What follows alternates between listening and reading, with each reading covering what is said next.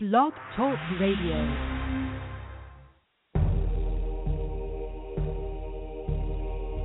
Forbidden archaeology, forgotten history, divination, magic, cryptozoology, UFOs, nature, science, and spirit. All this and more right here on the Main Street Universe Radio Network. Scientific sh- studies have shown correlations between artistic endeavors and cognitive abilities. These new findings, and I think it's kind of funny that they say new, but I'm with the people writing this paper, so I'm okay. Not with them, but I agree with them. Uh, these findings, especially how effective attention training can be in classroom settings, uh, offer insight into potential new teaching methods for younger students. These scientific studies uh, offer a tentative explanation for common anecdotal reports that academic performance improves in schools that boost their art programs. Different art forms, such as music or dance, activate a quite uh, different types of intelligence, if you will. There's linguistic, spatial, temporal, etc., etc. But if kids remain open to the experience and stay interested, all of the art forms seem to interact with the attention network, the attention part of the brain. All are positive, productive, and necessary, in my opinion, for a complete, well rounded person. Art has always been with us and should be valued. Well, art is valued here on our show, right here at Main Street Universe, and our guest is Mr. Steven Parke, and he's an amazing artist himself. And we'll be right back to talk to him right here on Main Street Universe, the network and show reminding you that the mysteries and possibilities of the universe are closer to Main Street than you may have ever imagined. Forbidden archaeology, forgotten history, divination, magic, cryptozoology, UFOs, nature, science, and spirit. All this and more right here on the Main Street Universe Radio Network.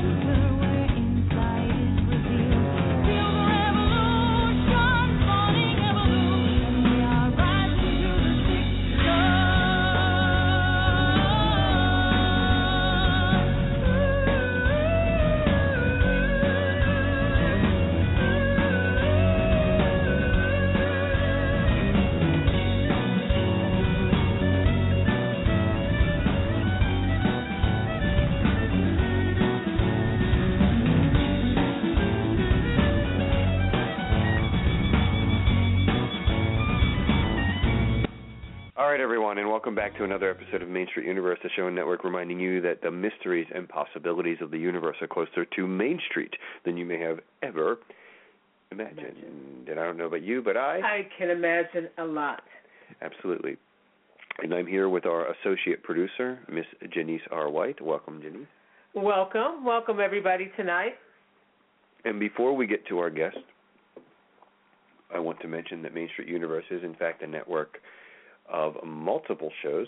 It's kind of changing and evolving. And forgive me if I slip a little bit this evening, folks, because I injured my tongue a little bit, and I'm coming off a cold, but I'm not contagious. Don't worry. No, no, no, no, no, no, no, no, no. Okay, I'm, thanks for telling me. but just the throat's still a little sore, but we're good.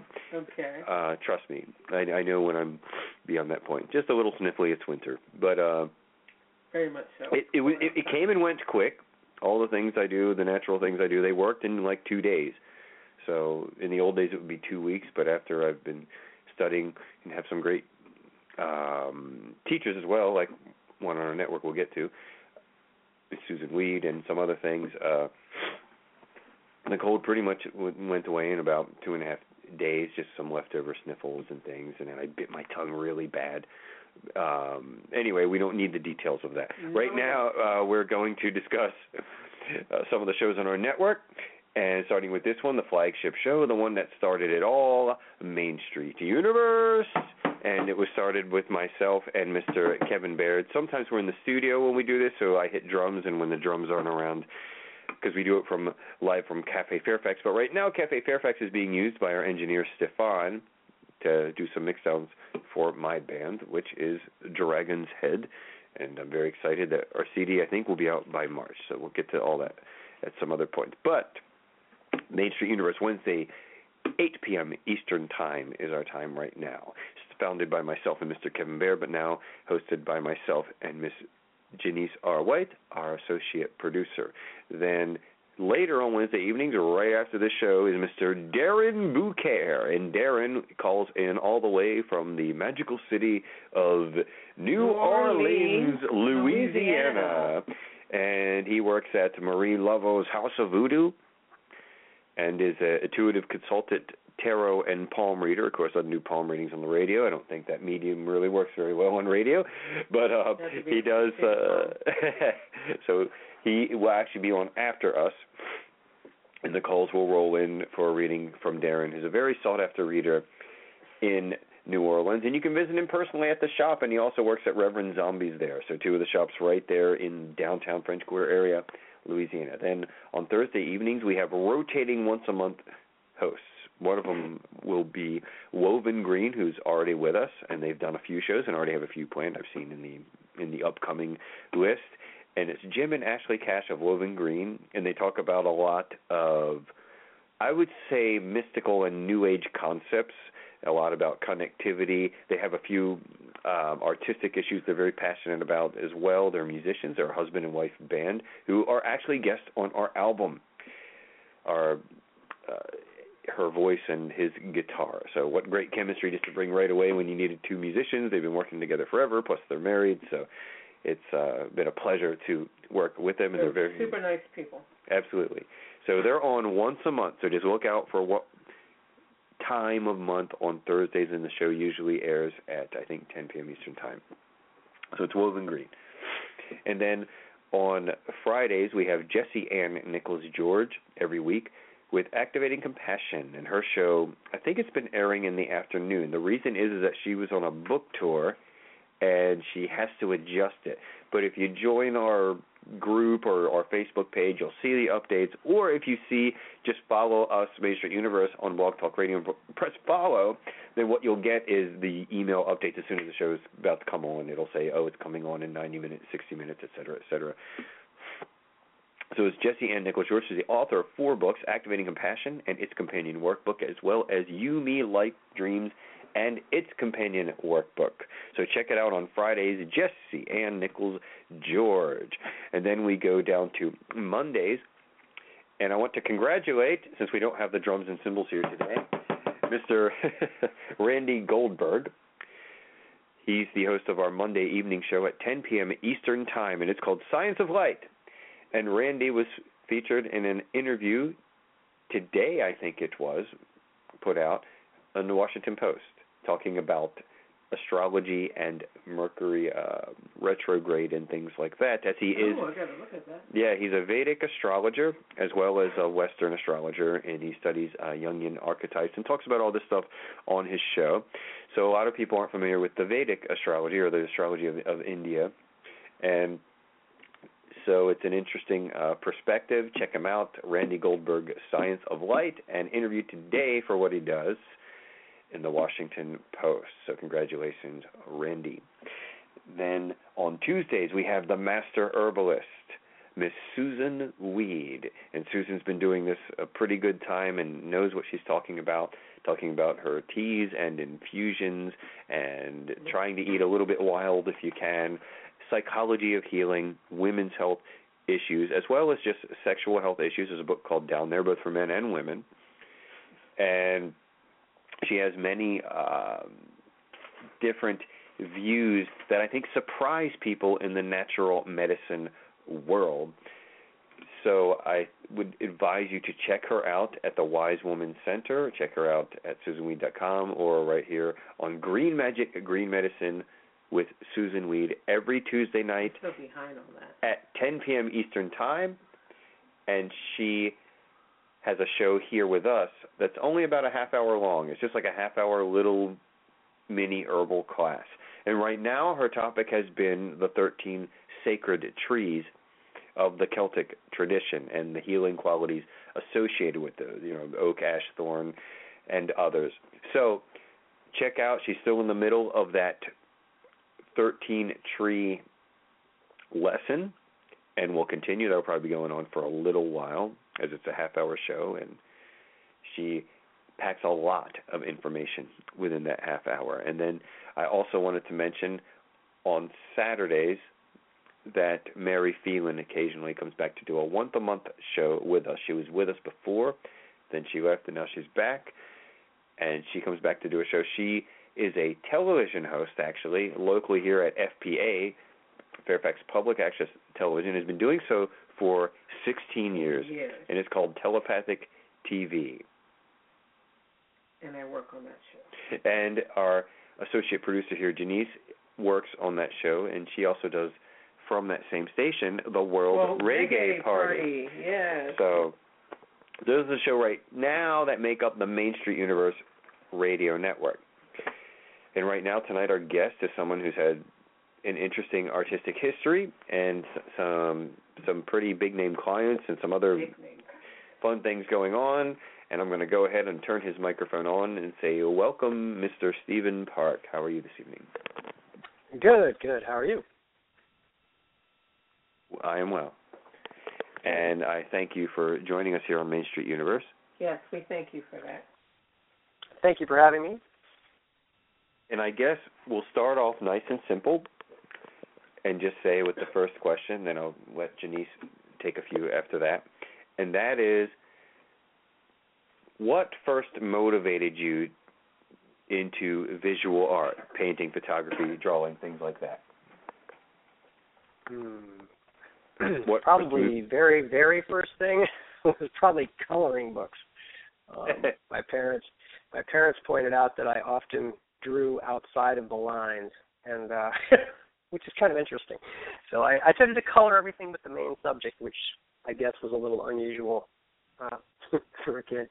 Um, but honestly, I don't remember a time where I didn't draw to some extent. You know, whether just just for myself or just because I enjoyed it. And um, it was and it was my as a kid, it was my expression of entertainers that I enjoyed because I would tend to draw like the actors I liked in shows, and I would draw the musicians I liked listening to. So it was kind of a, you know, kind of a back in my own kind of personal way to to other art forms that I enjoyed.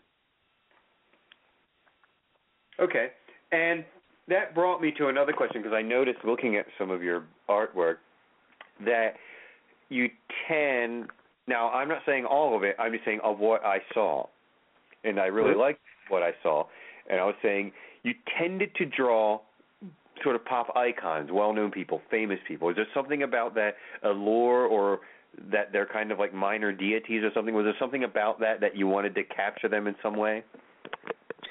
Well, I've had the opportunity to work in the music industry with musicians, um, and that's been a lot of fun because, um, and that's on the photograph photography side. Um, that's been a lot of fun for me um, because I like music so much, and I think it's interesting the the series I just did, which is a whole lot of musicians, uh, was inspired by a an old file I found moving things around on my computer of a I guess the best thing I could call it looked like a little bit like a woodcut type of thing that I had done as a pitch for a um, uh, Crosby, Stills, Nash and Young T-shirt because I designed some tour shirts for various artists, and that was one of the ones I pitched. They actually ended up wanting a lot more political type of stuff, which I ended up doing for them. But that particular one they never used, but I really liked it, and it just kind of disappeared for a while. and I ran across it and thought I enjoyed making that. I, you know, I wonder if I could do that style again because it was sort of, you know, me playing around with the style. Um, it's not something I'd spent a lot of time doing. So I started with musicians I liked. I just thought, well, this will be fun. I'll just do some, and I really liked the results. And every time I would draw one, I'd go, I, I would learn something different. I'd look at it and realize I'd learned something different in the technique. So then I started to make a list of people I thought it would be fun to draw, and I started to notice that the initial part of that list was mostly deceased musicians. And I thought, well that would be maybe that would be an interesting thing to kind of give myself some parameters because otherwise I could just draw anything like tons and tons of different musicians. So I did, and I I still ended up with a lot of them, even just being deceased.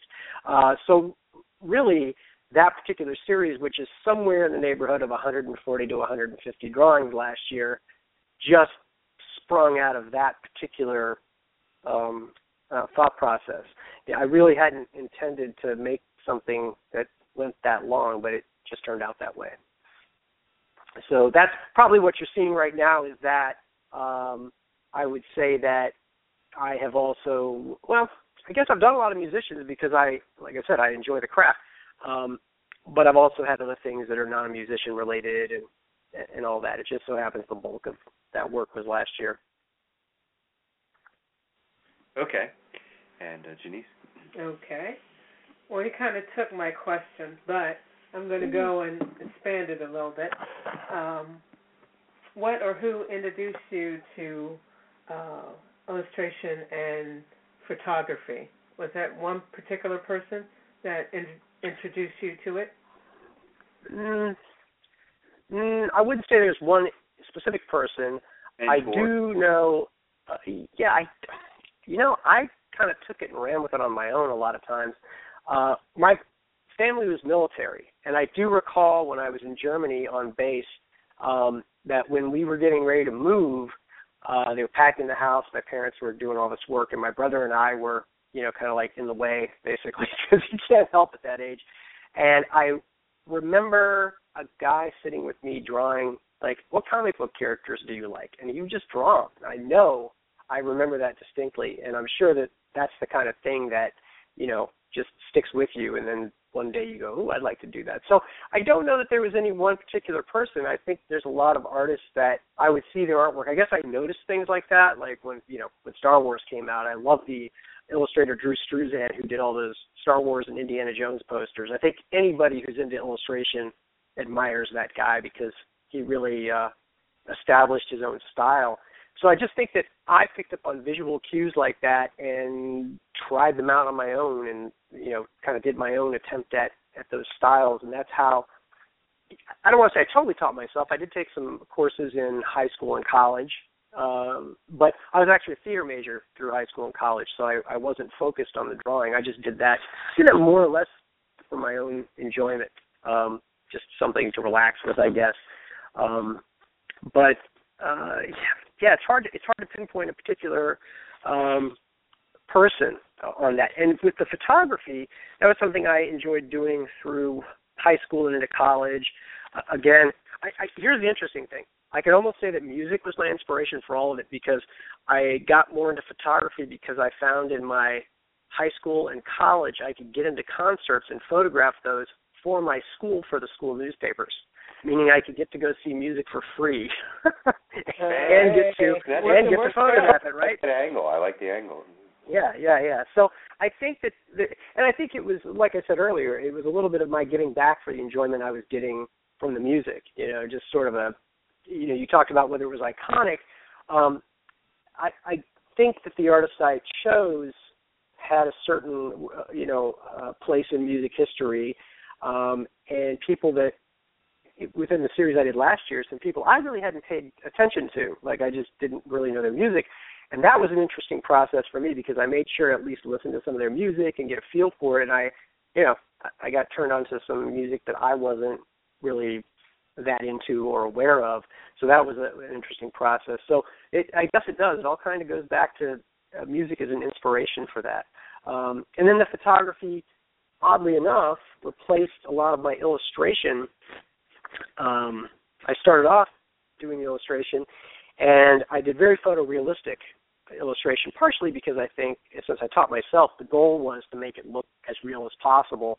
Um, I didn't really take a lot of chances in trying to too stylized, um, unlike the new stuff I'm doing, which is very stylized. Uh, so in that learning process, I realized that um, at a point when computers were very viable tools and weren't too expensive, that that was going to quickly replace what I did as an illustrator because part of what allowed me to make a living was I could make things look almost like a photograph. So no copyright issues, none of that stuff. And then all of a sudden, um, hey, we can get that photograph and digitally manipulate it. So I had to, I decided to learn that. Mm-hmm. Same thing, bought a computer, figured it out, you know. Yeah. So uh yeah.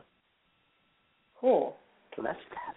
So I'm kind of curious about your first graphic novel, I um Paparazzi. Can you tell? I paparazzi. I paparazzi. Paparazzi. Okay. Um, yeah. Well, a little background on that. I um, something we can talk about later if you want.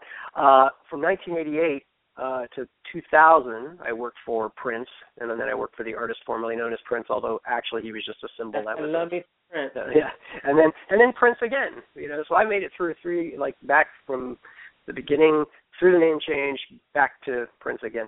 Um, but I, when my son was born, I chose not to continue having to travel and give up all my time for that uh, because I want to be home for my son. So my first opportunity for something that was a pretty big project was this graphic novel, and um, I worked with a photographer named Stephen John Phillips. I was not the photographer on that particular uh, piece, and the idea was is creating a um, graphic novel that was all photography, which in some uh, places in the world, I think, um, if I'm not mistaken, I think like Mexico has had this as a thing. They do it all the time. It's called fumetti. That sounds that doesn't sound Mexican. That sounds Italian. so maybe it's Italy. Um, but there is a style that was already established. But that style was relatively simple. They didn't go all out the backgrounds and things. Um, this had a lot of digital work in it to give it a feel, and so it walked a line between illustration, as we tend to know it in the comic book graphic novel world, and uh, photography.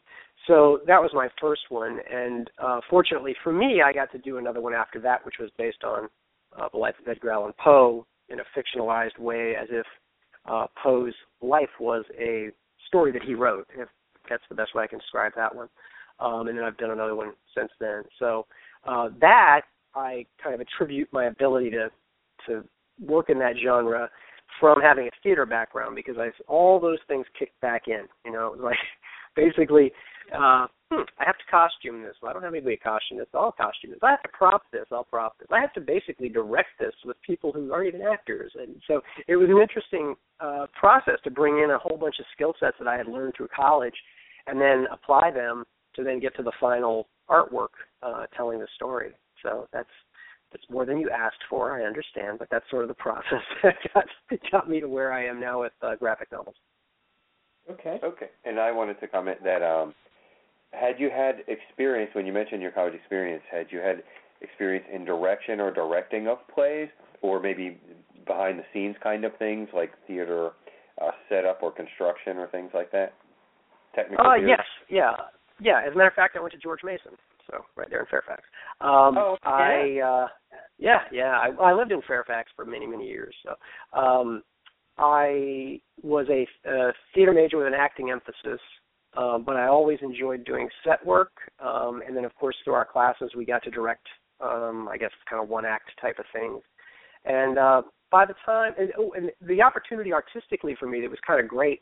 And I always tell when I when I talk to art students, I always remind them of this because, you know, of course, I at a point thought, oh, I should have gone to school for art, and uh, I was very fortunate um, in a way to. Uh, I came up to uh, Maryland Institute College of Art. My father's like, well, if you're not really enjoying the acting thing. We can see what we can do about going to art school. And uh, so I came up and I brought my portfolio, and I was very lucky to meet a man named Scott Kelly, who just unfortunately recently died. Um, but he told me, he looked at my portfolio, and he told me point blank, he said, You're already working uh, towards a goal. You have a lot of strong skills, and, and you're self motivated. And he said, If you come here, you'll probably end up knocking heads with the professors, and you won't be real happy. And he said, You could you could come here, but I advise you don't which is interesting. You know, like it's an interesting thing to hear, huh? right. And uh, yeah. So, but it was the best advice I could have gotten because I could have spent another four years getting a degree there. And the reality is, staying at George Mason, um, I got to design the posters for the plays. I got to design uh, ads that went in newspapers. So I got very practical experience in translating, you know, whatever the concept of the play was to the poster, and then taking that and having to set it up for a newspaper ad to a certain specification and things like that. So I, I got a lot more pragmatic um, artistic experience by probably not being in an art program. Um, because I always look at it like if you're in an art program, you're in a program with a whole bunch of other people doing the same thing you're doing, and to some extent you're all looking for the same work and you're also looking for the same opportunities. And unless you expand um, your search a little bit and say, I wonder what it would be like if I joined, uh, you know, well, of course I would say this, but join like a, a small acting troupe and do a play just to do it, just for the experience of it, just to do something different artistically, or um, you know anything like that uh, that gets you out of a specific mode of, of the art that you're doing. Uh, I think it can be very um, counterproductive to be that focused sometimes because you don't you don't bring in outside influence into what you're doing. You're all kind of working out of the same a small pot, and then where do the ideas come from? And I think that's interesting. And I, and I also wanted to mention, uh, kind of a side note, I guess. Maybe you've heard the name, but one of my relatives, one of my in-laws, actually it's my brother's wife's father, is his name is Ben Sammler, and he's the head of the technical drama department at Yale. Hmm. And he's actually written uh, a book or two on technical theater. So it was an interesting experience to go up there, you know, and when they became the new, I guess, part of the family, and to be in the gut of the theater and see all the, you know, things, especially at Yale, you know, kind of a cool place to to see that and to see everything that goes on behind the scenes and everybody working on their stuff and all that. It was pretty cool. Oh, absolutely. Well, one of the interesting things I found after getting out of high school, and anytime I would go back and see a production, I noticed that the first year or two when I was back, I'd start to I'd be very nervous because I knew all the things that could possibly go wrong simply by virtue yeah. of um, you know what it takes.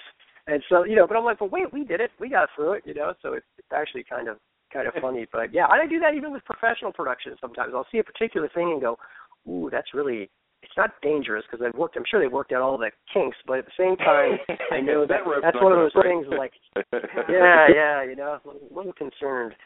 So it's funny. But I try to let it go when I go see a professional show. And even being just in a in a band, you know, like I'm in it, it, with four or five people, sometimes six, or sometimes we get a guest or whatever. But you feel everything that could possibly go wrong. Not, not that I stress right. it, but you, you know, it's in the back of your mind. You know, okay, I hope this is tight.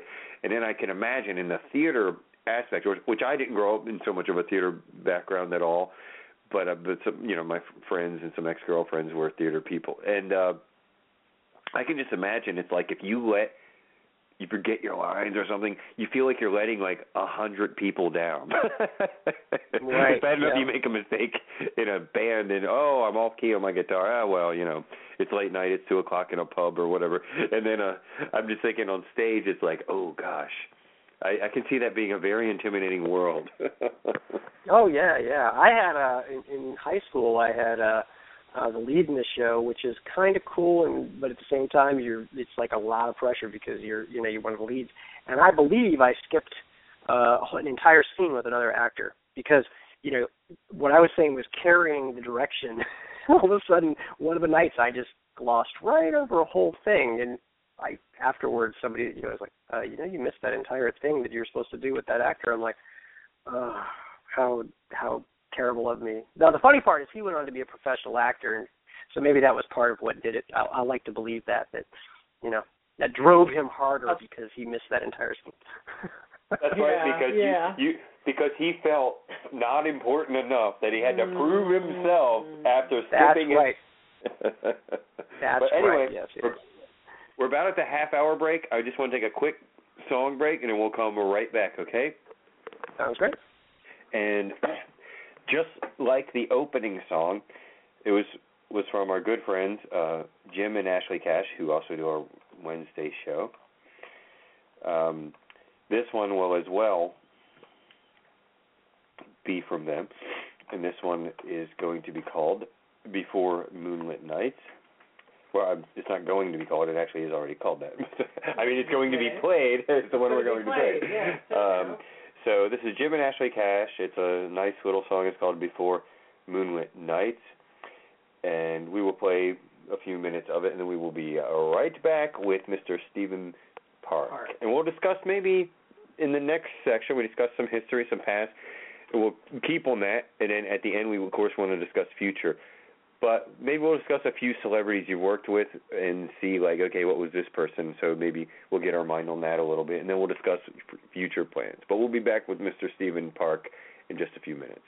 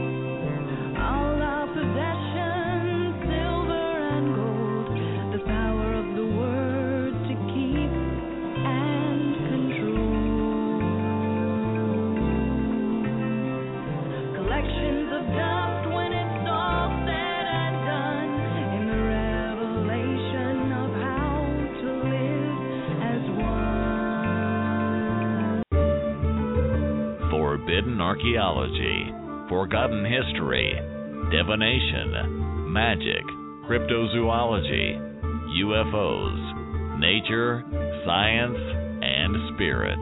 All this and more right here on the Main Street Universe Radio Network. All right, everyone, and we are back with our guest, Mr. Steven Parke. And I just want to remind everyone that they are listening to Main Street Universe, the show and network, reminding everyone that the mysteries and possibilities of the universe are closer to Main Street than may have ever imagined. And I can imagine a lot. And part of our mission and part of our statement is make your own life, uh, and that your ability to take control, as I wear this captain's wheel necklace here, uh, is that I've gotten a lot of comments on. I actually bought it for four ninety nine at AC Moore, and people are like, "Oh, I really love that necklace." They have and, great uh, stuff. I They do. If you, and so anyway, and living the artistic life, because we do have artists on the show. We also have all sorts of different types of guests. We've had a beekeeper expert who was talking about the disappearing honeybee population. So we have issues of nature, of science and spirit, just as it says. We have scientists. We had a physicist on one time who was from Iran who was talking about some pagan practices that still survive in Iran, whether or not they're actually calling it that. But like they still let the kids off school for two weeks for the vernal equinox, and they, they just it's just been happening so long that you just still ah whatever you can still do it. So we've had all sorts of interesting, great guests, and tonight we have a great one too, Mr. Steven Parke. I'm going to turn his microphone back on now, and welcome back, Steve. When the mic comes back on, I know it's spinning. No, Are you I'm, there? I, yep, I'm here. Okay. All right. And I believe that Genise has the next question for you. All right. Well, you know, I met you uh, a couple months ago. I think what three months, four months at uh, Jordan Fay Block's studio. That is correct. Correct. And uh, I went through the whole exhibit, but I kept coming back to your pictures, uh, especially Bob Marley. I really wanted to say my pains to get that Bob Marley. Yeah, actually. Marley. Yes, because you know I have a reggae show, so I should have that Bob Marley actually. So, but I wanted to know uh, uh, about that particular uh, um, night with uh, Jordan Fay and the exhibit, and what came about that. Uh, was that your first art show? And um, it was in Baltimore, so I'm also wondering if living in Baltimore has influenced your artwork. So there's actually two Hmm, questions. That is two questions. That's right. Um, okay. Well, the first part is, I would say I was just about as surprised as anybody else to have my work in a show. Um, part of it is that coming up as a commercial, what's considered a commercial artist, um, and even honestly, even in high school, um, to some extent, I think you get the idea that well, if you can draw something that looks realistic, that's all well and good, but that's almost an exercise. Like everybody can do that. I, ha- I had a teacher who actually said any of my students can do that, and then they challenged them to do so, and it didn't really work in her favor. I'll just say that, but it's not No one can't make necessarily true. Yeah, exactly. So, uh, so I guess I always had a perception that okay, what I do serves a specific purpose, and so if I'm working for someone, they need something that says X, and I do something that that visually does that for them. Um, so when I started doing the, the musician series, it really wasn't for anything other than myself, and I just threw them up on Facebook here and there because um, just to kind of share. I'm like, okay, I did this. Here you go, and put it up. And people started reacting, you know, very positively towards it. Um, around that time, I met Jordan. Well, I guess I'd had a number of them under my belt at that point, and she was uh, redoing a studio in West Baltimore, the one that you were that you were in. And uh, it's interesting because I've been in Baltimore for a long time, but I never exactly connected with the art community here, not on purpose. I just, you know, when I was working for Prince, I flew to Minneapolis all the time, so I really knew I knew the art scene in Minneapolis better than I knew it here, which is kind of funny. And also when I'd come back because you know working for Prince is a lot. It's a lot to do, and I was sort of burnt out when I come back, and I wanted to kind of not deal with art. if that makes sense. I mean, I get, considering that the art part felt like work to me, it wasn't something I wanted to necessarily deal with, you know, in my off. downtime. Yeah, yeah, exactly. So, um, so this this was interesting just because meeting her and she got very excited when she saw my my work. I didn't even really talk about it at first. I just kind of like played it. I I tend to do that. I tend to was really downplay that stuff. excited when I saw it. That's why I kept coming to it. Yeah, and I'll tell you, it, it was it, the interesting part was these things. Now I do them digitally, and people they sometimes they don't get that, and the only reason they don't get it is because I say, well, I use a tablet, and then the word tablet, of course, is like referred referring to an iPad type of device, but that's not what it is. It's actually a drawing tablet that connects to my computer, and so I'm using a pen tool that actually has multiple levels of pressure. I can use different nibs on the pen. I set the width of the stroke oh. and all that stuff. So it's really like working with uh, regular media like a brush or whatever. It's just that the input is on my screen rather than you know on a piece of paper. It's not that I don't draw on paper. As a matter of fact, prior to this, I was challenging myself. My son like was digging out all my old drawings, going, "You should keep doing this. You why don't you draw anymore?" I'm like, I don't know. so he just started he started getting on me. He's like, he was 13 at the time. He's just like, "You need to draw, Dad." I'm like, "All right, fine." So I got a little little sketch pad, and I would just go on Facebook and say, "So you know, fifth celebrity someone names just to work on likenesses and stuff, just to have a reference. Uh, I'll draw it." So I draw it. I try to do like 20 minutes at the most. I'd take a little picture of it and put it on Facebook and that was kind of the I guess the beginnings of just getting back into kind of seeing and drawing and things like that. Um, so, you know, ultimately speaking, when Jordan saw the work, you know, she expressed to me that she thought, you know, it was she really liked it, and she thought that people would like it, and would I want to be involved in this show? And I'm like, I in my in my head, I have to say I was kind of like, what, really? so, um, so yeah, of course. And then I was like, okay, sure. And so it was a really interesting process you know getting there only because it was such an it was such a not planned like I wasn't gearing it towards anything. It was just I was just doing it, and then getting the pieces printed, deciding how they would be printed and what the look of it would be and the feel of them would be. That was all pretty interesting too. And then for me, it was really interesting to see them going from my screen to uh, this paper that we were using in particular. My printer used to give it really give it a print feel like it was a like actually a lino cut or a woodblock print. And um, one of the most interesting things I ran into um, when they were up is there were a bunch of younger people standing there talking about them, and I heard them going, like, "Well, I'm not sure how he did this. I know how he did this, but I can't get figure this out." And I said, well, I'm the artist. Do you have a question? Well, yeah, we get this. Okay, we're all print majors. So they're all print majors from MICA. They're going like, we understand this. Like, you know, you probably cut this out, did this, and all this. But I don't know how you made those little tiny circles like that. And I said, because it's all digital. And they were like, they all kind of just, their mouths dropped open. What do you mean digital? I'm like, it's digital. But it looks like a print. I said, well, it's kind of what I was going for. And it was just funny because I didn't, hadn't talked to anybody about it. I hadn't, I hadn't made any particular, I don't know, any noise about wanting it to look just like that. But it was really funny to have people trying to figure out my technique who actually do carve this stuff into wood or linoleum or you know what have you, and then print it. They they bought it as what it was. So that was kind of interesting and kind of exciting for me. It was like I wasn't trying to fool anybody in particular. I just it was just more that that's the style I was after, and apparently I achieved it. So I was that was kind of satisfying um, to do that. I understand that, and I also understand that using the new and the old. I'm certainly learning that now in music as as as a singer and a guitar player in a band. I don't. I, I I knew nothing of this digital recording. You know, I knew old school recording. I mean, I, I'm not that old, but I'm 44. But I, yeah, I just didn't grow up with that. You know, and then right, right. learning it, and then w- once you see it, you're like, wow, this is quick and effective, and you're still being an artist. You're still playing your part. It doesn't mean you're cheating. You're just getting it done, and it's and it's more effective. You know, it's so it's a fascinating thing to go through the new and the old. Right. I guess wisdom. Right. No, and I do think I do think that sometimes people think it's an easier process, and as soon as then they're like, "Oh, do you use a filter?" I'm like, "No."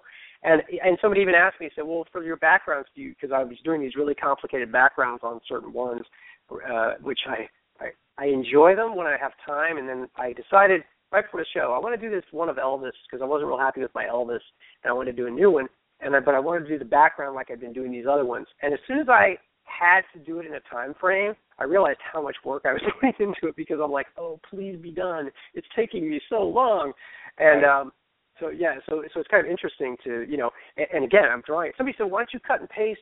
You know, do a little bit of the texture and then cut and paste. I said, no, I don't want to do that. I said, that's not the point of this. This is not that. I mean, that's cool, but that's not what I'm after here. I'm after really being hand done and really trying not to correct too much as I go Um, there's a lot of freedom in in working digitally. Command Z, knowing you have Command Z also makes you work uh, a little, take a little more risk and chance. Because if you screw up, you know you can fix it, um, and consequently, I found myself being fairly getting pretty much what I wanted without having to Command Z, which was kind of nice. So anyway, so that was that was really like that point, by the way, that that bit of technology gave you an opportunity to really uh, take a risk with it because you know you can you can fix it. Not that you want to be like all quick fix, but but Mm-hmm. it does do that. And and if you use Right. it intelligently, you can still be a little bit pure. You can still be natural, and I think that's a very good point. That it, Yeah, it, no, it- absolutely. Well, and, and I'll be honest, having missed the college, the one thing that I would say I missed about not doing art in college is that I think, you know, um, school by its nature should offer you the opportunity. I say should because I know there's pressure in school. I've got a 14 year old. There's a lot of pressure in school. Um, but should give you the opportunity to experiment and to fail. And to fail is learning because you're not really failing. You're actually learning something about what you're doing and learning how to not do that again if you find that to not be the thing you wanted to do. And if you don't give yourself the opportunity to to not achieve what you wanted the first time, you're going to miss a whole lot of learning. Um, I, as a self-taught artist, again, my goal was basically I'm looking at a photo, I'm going to make it look like that photo, and people will be like, "Wow, it looks just like a photograph," and that's a that's a good way to hone your craft, but it doesn't do anything about expressing yourself through the work. You know what I mean? It's like you can be very technically proficient, but not bring any life or soul to what you're doing. And so I feel like that's a little bit of what I missed by not being in school, but I'm trying to obviously trying to make up for it as I go. Yes. I would say that as a musician, as the difference between playing a cover tune and writing a song or an album and making it your own expression. Right, right. Or well, and I know I know people who are are phenomenal musicians who can take a song and make that their own too. And that I think that's a you know uh as a matter of fact I have friends of mine who have a, an, an amazing band. I love their their work and they were sort of um I don't know, I think they were sort of hesitant to get into a whole second record of writing because that takes a lot of effort as as you know to write all of that material. And I said, well, you guys have gotten together, you've had fun. Just continue the fun. Look at records that, that you know that you loved, and just record that, and not don't stress yourself out. They had a great time, and they never thought of that. It was easy for me to see it as an outsider that hey, give that a shot, you know. And, and they had a lot of fun doing it, and really made those songs their own too. So especially based on something to say. inspiration. If you pick ones that just inspire you, you're not picking it for other reasons. And another thing I wanted to comment on was when you mentioned the failure thing. Then we'll get to Genise. Um, and just as a statement, it, it is interesting, and, and I, I like to use um, baseball as a reference for that because if you fail, if you're a batter at the plate at baseball, and I played baseball as a kid, if you fail seven out of ten times, then you're a great success. That means you have a 300 batting average and you're one of the best hitters on the team. Literally, the best hitter on the team doesn't usually have a 300, maybe has a 350 or a 300 batting average. That means you have failed seven out of ten times. Maybe one of the interesting lessons of that sport. but That is that is interesting. Well, and just a real quick side note on that, because the sports analogy that I heard that was uh, one of the best um, was that uh, uh, Victor Wooten, who I've done work with, uh, he was doing oh yeah, yeah, yeah, with, yeah with with kids, and it, that guy's great to listen to. I mean, it's just like I just sit there, and it's one of the times that I'm very quiet, just listening to. But he said he liked. Uh, you know, people talk about sports and how much they like playing sports and how much they like watching sports. And he said, I like being a musician because when I come out into the arena, as it were, the stage, everybody in that room is for me. When you're on a on a Oh, baseball, yeah. football, soccer team, half of them are against you. I was like, that's an interesting thought. it's like nobody, everybody's rooting, everybody's rooting for you. No one is doing on the you. band you're in. Yeah, hello. well, that's true. I guess if you're the opening act, that might not be true. Sometimes that happens. So now, did I, Genise? Did I answer the rest of your question? Not really, but uh no. Okay. So get back to Okay, it. well, you Let me finish answered the sport, um, um, the Jordan question. Um, But you never said anything about how Baltimore, because you said you lived there for a long Ah, time. I know yeah. I lived in Yeah, yeah. Baltimore for ten years um, to move here, and now I wish I went back to Baltimore. But you know that's between us. Right, Uh, right, right. Millions of listeners. Um, okay, well, Baltimore Baltimore's an interesting city, as as anyone who's been here can tell you. And again, I grew up I grew up in Fairfax. It was a different Fairfax than it is now, but it was still hustle and bustle and go to the mall and all that. I like And um I came here and it's uh very you know, very blue collar. Uh when I came here, very industrial. I used to joke that the inner harbor reminded me of something out of science fiction movies and I expected something with three eyes to come out, you know, from the water. Uh, and that might have actually happened. Oh, it still might happen some days. That, that, that's right, exactly. Um, but I do think that one thing that's interesting about Baltimore, Baltimore, and they're a little too humble and a little too self-deprecating, but there's something that's nice about that that people don't think a lot of themselves. I also spent time in D.C. In D.C., people thought a lot of themselves in D.C. Um, not everybody I knew, but I'm just saying as, as an attitude. Yeah, and so Baltimore has that chip on its shoulder. It's an underdog city, and the upside of, of being an underdog is that you work harder, that you you have to prove something, and so I kind of like a little bit of that. Um, I also like, I really like, from the standpoint of creating the graphic novels that I did, anytime uh, we needed to create a, the backgrounds or or whatever for Poe uh, for this book called Medusa's Daughter that that I just worked on, I could find anything I needed in Baltimore. I can find woods in Baltimore. I can find a little Yeah. German-looking shop in Baltimore. I can find row houses of all descriptions and sizes, mansions. Uh, Yeah. You know, it just has it all. You know. Yeah, I agree. So I think that that's been a huge thing. That's what's kept me here in a lot of ways, other than uh, you know having my son here, um, is just simply that it's all accessible to me. And if I need to go, you know, if I need to go to anything else, it's a short drive. Even the beach, I can get to the beach if I need to. So uh, I I think it's been a, a pretty pretty big influence, and I love, frankly, love the architecture. I never never lived in a place that had the variety of architecture and uh, beautiful statues and things that Baltimore has. So you can you can just go around Baltimore and see absolutely stunning uh, examples of artwork if you look. You know, and unfor- unfortunately, people don't tend to look. That's the problem. unusual Very houses. unusual stuff. Yeah, like some unusual unusual fashion. corner townhomes and some just interesting things. Some of them were dilapidated, but it, it was it was like, wow. I mean, it, it, it's. I believe in the magic of buildings. Some of the Oh, people too. in the metaphysical world think more nature, and I I agree with that. But I think there's definitely and now this is There's some subjective. magic, we're we're putting magic in something buildings. yeah. I don't know if you're into these things as much, but we we're, it's, sometimes we talk about metaphysical uh, sort of topics, and I think there's a certain energy in buildings too. I think they have a nice life of their own, and uh, and uh, oh, absolutely, absolutely. Yeah. So that is, does that answer your question about the influence of Baltimore? I just think, and and you know what? Baltimore is a weird town. and I like that it's a weird town. I like a weird town. I do. Yeah. So Some people want to get Weird. away from that, but uh, yeah, I think it is, and I think it's going to stay that way. yes. So. Cool. So you're still saving that Bob Marley for me, right? I absolutely am. Yep. Okay. you heard it first, Daniel. That's right. So for just five thousand dollars. That's uh, no, I don't think it's that high, right? So No, it's high no. enough, but I don't think it's that high. So. well, it's Bob Marley, so it's going to be high. Yeah, oh, oh, yeah. but I mean, Bum, bum, bum, bum, Uh, sorry, bad, bad, bad. Bad joke. But um, that's okay. I can say that in front of the host of the World Reggae Party Yes, and get away with it.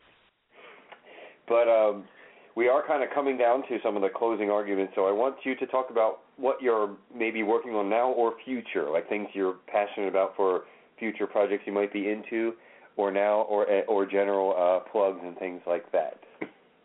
Sure. Uh, well, as I said, I have a book called Medusa's Daughter that I worked with um, Jonathan Scott Fuqua, who's a writer that I've worked with uh, on a couple different books. Um, this one is a graphic novel. It comes with a graphic novel, a uh, a regular quote unquote regular uh, prose novel, and then also a version for kids with dyslexia and reading issues. And part of what we decided to do with that was make sure it was a book that could be read at whatever level. It's a young adult book. Uh, could be read at whatever level the uh, young adult was reading. So uh, basically, teens could share a book with each other, talk about it, even if you know you're not the strongest reader, even if you don't like graphic novels, even if you don't like prose novels. There's something for you. So that's something that uh, is is out there. Um, and I am doing a second series of musicians this this year. We'll see how motivated I am and how many I get done. But I am doing uh, living musicians this time. I I've started in a rough chronological order from the 50s. Uh, they're people I think are inspirational. They're people I think are important to music.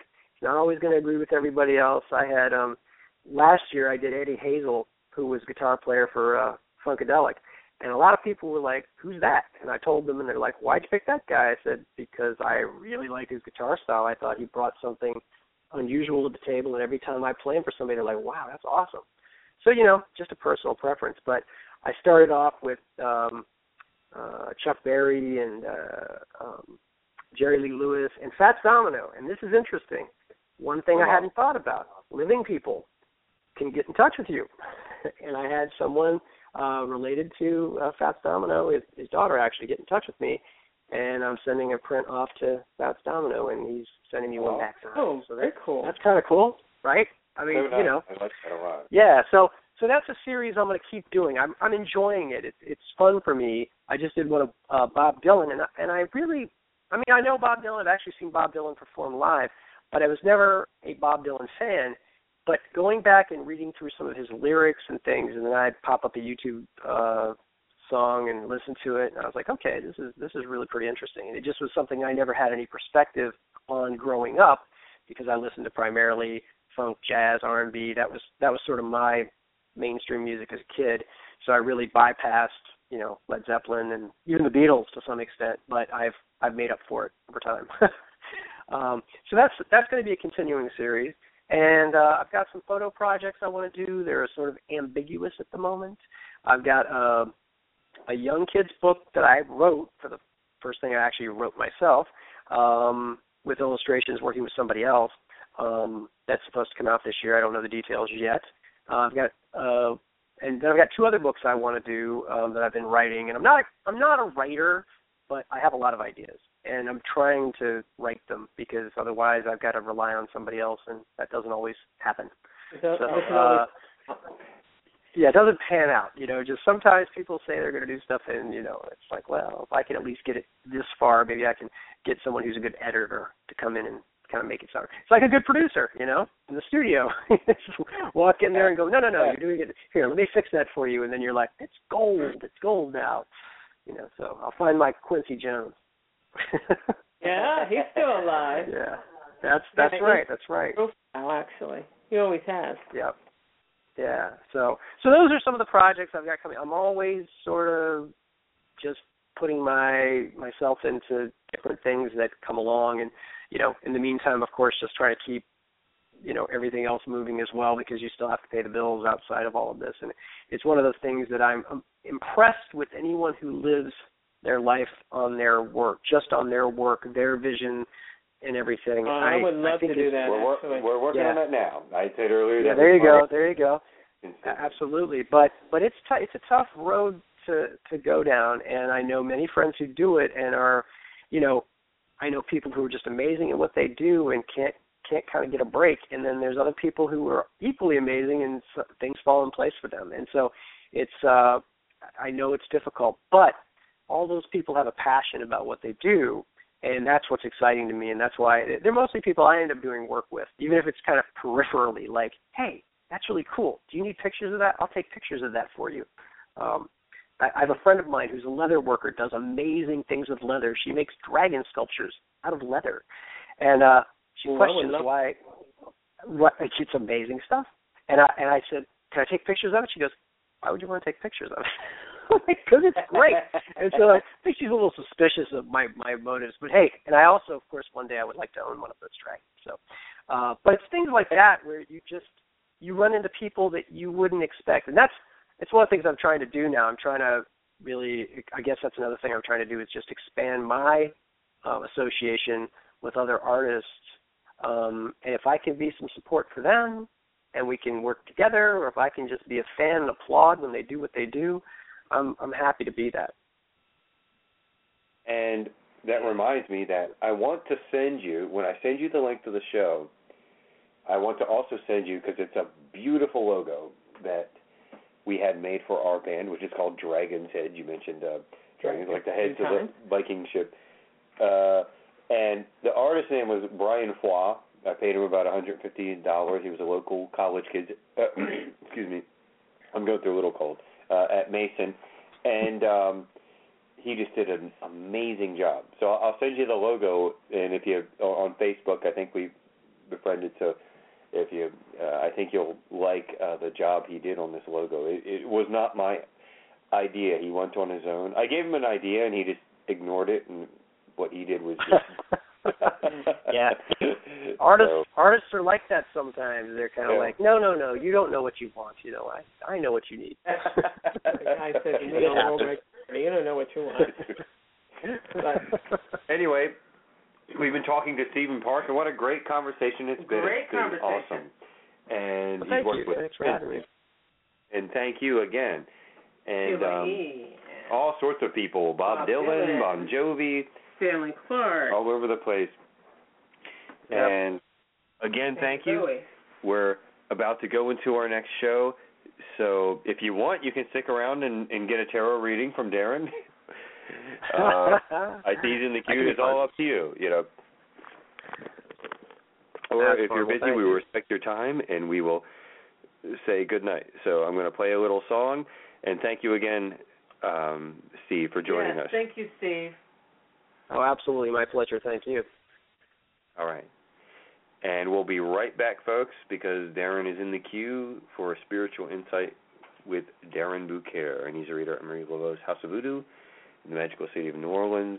We've been talking to Steven Parke, he's done art for all sorts of people uh, himself, and as well as many uh, interesting folks over time.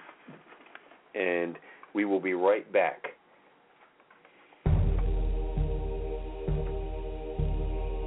Forbidden archaeology, forgotten history, divination, magic, cryptozoology, UFOs, nature, science, and spirit. All this and more right here on the Main Street Universe Radio Network.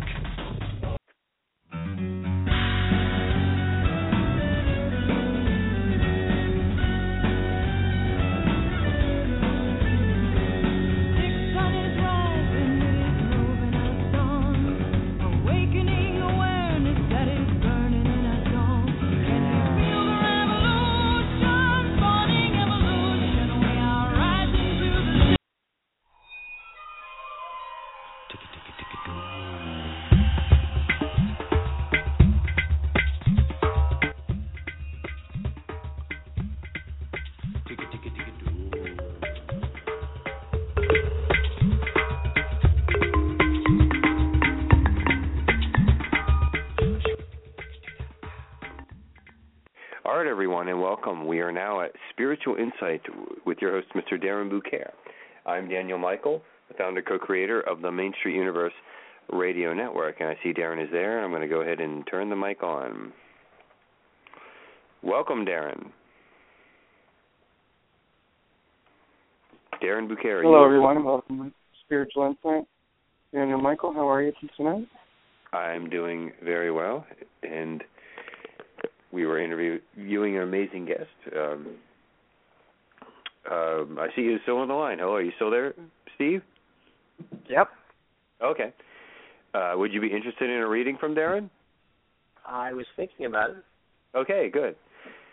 And Darren Steve uh, has worked with many interesting people, including Bon Jovi and Prince and, and others as a Oh, wow. photographer and drawer, artist, painter. How about that? Um, cool. Um, what do you What do you do? Illustration or what do you? Uh, both illustration and photography, yes. Oh, okay. All right, and then you just work with a lot of their different like albums and concepts and stuff like that. Yep. All right, sounds cool. Very interesting. Um, so uh, tonight uh, we were going to talk about uh, the element of air, working with air, and um, how to. Uh, I'm going to have to take a short break um, for a second, guys. Just uh, something I got to do right now. So can I call you? I will call right back in in a second. Can You take it from here, Daniel Michael. Yeah. Yeah, I'm here. Okay. I'm with you. okay. So call right back. Okay, Steve, if you're still there. I am. You may have had uh, some kind of temporary emergency. I'm not sure what just happened there, or a technical issue. Which sometimes there's technical issues with um, this uh, station, but we're still going well. But he was beginning to talk about um, working with the element of air and things like that, and what the air qualities are. And some of that is very much quickness, swiftness, you know, quick success, hopefully, or also quick failure. Something can become easy, uh, go easy, and uh, and Darren um, is a reader at Marie Laveau's House of Voodoo, as well as Reverend Zombies, and those are two places in New Orleans that are fairly well known to people that visit. So sometimes we get people that call and oh yeah, I've met Darren in person and da da da da da. And uh it's it's a interesting mix because I remember uh meeting him first here in uh Northern Virginia and he was here at a local new age shop uh, called Six and Seven and that was sort of how we met up but I guess uh, since you're still here, and since we're take, uh, he has taken a, I think it was a technical break. I mean, he might have something with his phone or something, but I'm sure he'll be right back. But I guess we can get back to discussing something in the nature of, of what you are uh, working on or have done, because you mentioned something about the realistic versus the I guess nouveau artistic or whatever. And I'm interested in that and I'm interested in the idea of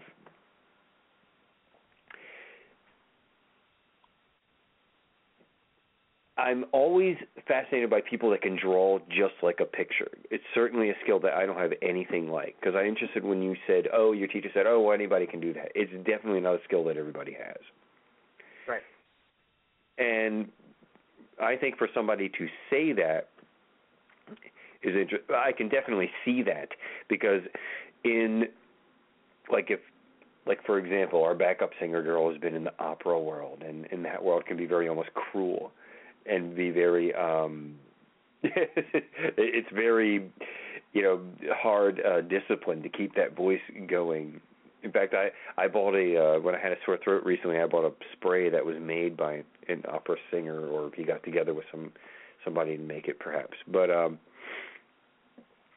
that discipline versus the sort of free expression. And so did your ability just to uh draw uh and make it look like a picture i'm guessing for you it was just something that just came perfectly natural. Well, yeah, I mean, I, I worked at it, um, to be Right. sure. I think when I first started drawing, you know, faces, I was about getting the shapes.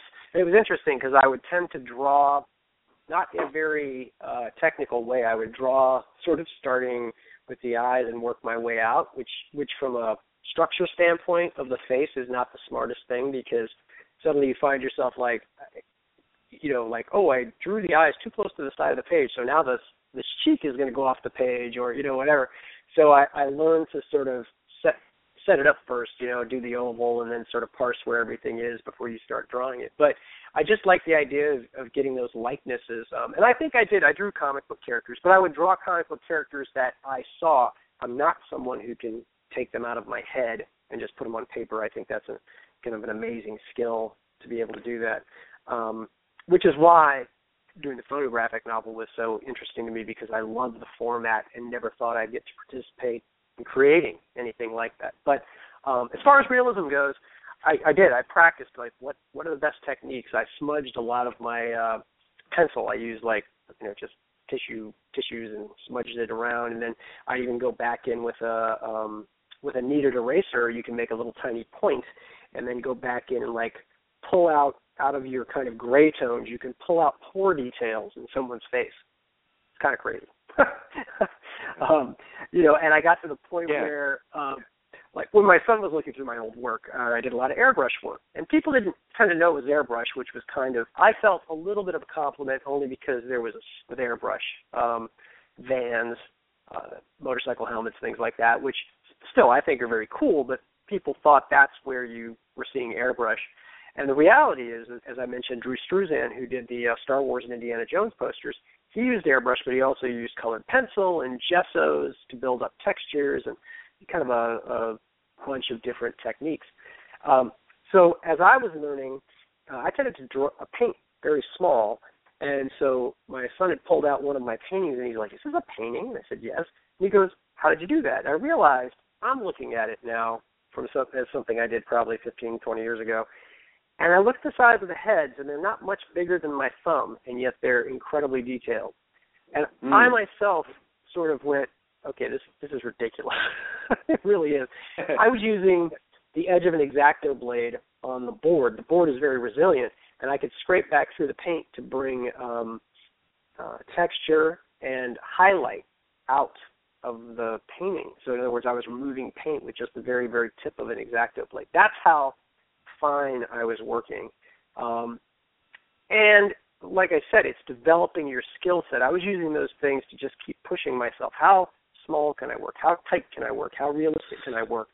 And then, um, you know, over time, I started to get bored with that because it was, it really was working the craft end of it, but not a whole lot of expression. So then I took to where can I make an interesting gesture with a colored pencil? I'm still a little bit afraid to do it with paint. So colored pencil, I can erase that. and uh, that's what opened things up to me a little bit. You know, opened up uh, things visually for me a little bit. But um, you know, I I think like anything, if you have a basic skill, you can make the choice to hone that. Um, you know, I'd read about, uh, and you probably know about this, that one of the things that people don't understand is how much time an artist puts in. And they talked about the Beatles, and you know, everybody's like, oh, they wrote these songs, and it was all so quick and easy. Well, no, those guys put in thousands and thousands of hours into their craft. You just Right. didn't see it. You know, that was all behind the scenes. And they found that most successful or or good, I guess, and that's all qualitative, I suppose. But uh, people who've done something with what they do and made something of it um, have put in a whole lot of time. It's not it's not a fluke. It's not just the skill. Like you have the skill, but what you do with the skill is an entirely different matter. Um, I've heard, by the way, I've heard some people who are just, oh, I sing a little bit, and they'll sing something, and I'm like, my, you know, just like, oh my God, you're incredible, but they don't they don't pursue it. So it's it's really good, but if you wanted to take it somewhere, you'd have to make decisions about what you were going to do with it, and what genre you're going to approach, or whether you want to try and you know make a hit, or you just want to do it for yourself, or you know. So they were telling me like, well, you know, I can sing, but I really don't ever want to do anything with it, and it's it, almost boggled my mind a little bit to be perfectly honest, because it, because it was so good, I just like, oh, but I want to hear that. You know, that was selfish of me to to think like that, but that's true. it's just like I want to hear with more. Yeah. So um so yeah, I Diamond think in the that rough, you do yeah, exactly. And and just to to hear something that hasn't been I mean, I'm not saying they haven't worked at it at all. I'm just saying that it was never they never sat down and really worked hard at making that their main thing. Um so I do think, you know, it it's like anything. If you've got that basic skill, you can hone it uh to a very fine craft or find somewhere even if even if realism isn't your thing, you know, you can still make a choice as to where you take uh, the work, even if it's, if it's abstract. Um, and what, interestingly to me, I was not a fan of abstract art. Young person, I kind of thought it was cheap in in, in the sense that ah, they just flipped the paint on the canvas and all that. And I learned by going to museums because I didn't go to school for it. I did learn that oh wait a minute, no these these people you know I'm looking at um, you know Pollock. He um, I thought well he just flipped a bunch of paint on the canvas. It looks nice, but that's all he did. And I go back and find that he did figurative work that if you I, I saw it in a book where if you turn the page there's a bunch of little figures dancing and really detailed. Well, this, you flip the page and then suddenly there's paint spat, spatters that look pretty much exactly the same as the page you saw before if you're not looking at the detail. So he decided at some point, like, huh, I like what I'm doing here. It's a lot of work. Wonder if I can do that this way and, and give myself. It's it's almost like coming into uh, okay, the, the paint hits the canvas this way. So what can I do with it? Um, I find that with these uh, drawings that are that look like etchings, I purposely take away the control that I could have over the tool, and it sometimes is wider than I expect, and it doesn't do quite what I want, but it allows for things to happen that I can work from. Um, if you if you spend your time, you know, worrying over every little stroke and every little detail, again, you can get a beautiful piece. But what you've done is you've you've really limited the potential for creating something more uh, than what than what you're doing if you're being very controlling about that. I mean, it's it's sort of like life. If you try to control it too much, you're never going to do anything interesting. And I agree. Um, there, sometimes there are times where a flow just has to happen. There are times where there's an interesting statement that can be made that maybe helps you, maybe internally, uh, a drive or a thing or a focus. But there are also times, and of course I agree with goal setting and all those sort of things. But there are times where you just kind of just want to let it sail. You know, just kind of drift down the water, let it go naturally. no, absolutely. That's absolutely right. And again, it goes back to what we talked about earlier about you know sort of allowing that potential for failure or or flat out failure to happen because it really isn't failure. It's it's it's either learning or it can open up a whole new uh, sort of stream to you um, that you would not have if you hadn't you know taken taken the dive as it were. You know, uh, staying on the shore doesn't get you anywhere. right. Exactly. So, and I'm still looking for Darren to come back. This is it's weird. I don't know what happened. He said like he had something and technical came in, but we can keep talking for a little while. Sure. And to be honest, sure. I read I, I'll too. tell you, I, I, yeah, I was going to say you have to I, go. I, I. I respect your time too. Yeah, yeah. I'm just. oh no, no, I'm I'm good. I I sort of decided that for a change, I was going to let my evening actually kind of wear down instead of like making myself do something up until midnight, which I usually do. So. Oh, okay. yeah. well, that's cool. Yeah. Um, And which brings me to another point. Now, I guess it'll be an extended interview now. So, um, I apologize because that would have been really cool because Darren's a fairly well-known reader and it would have been a fun thing.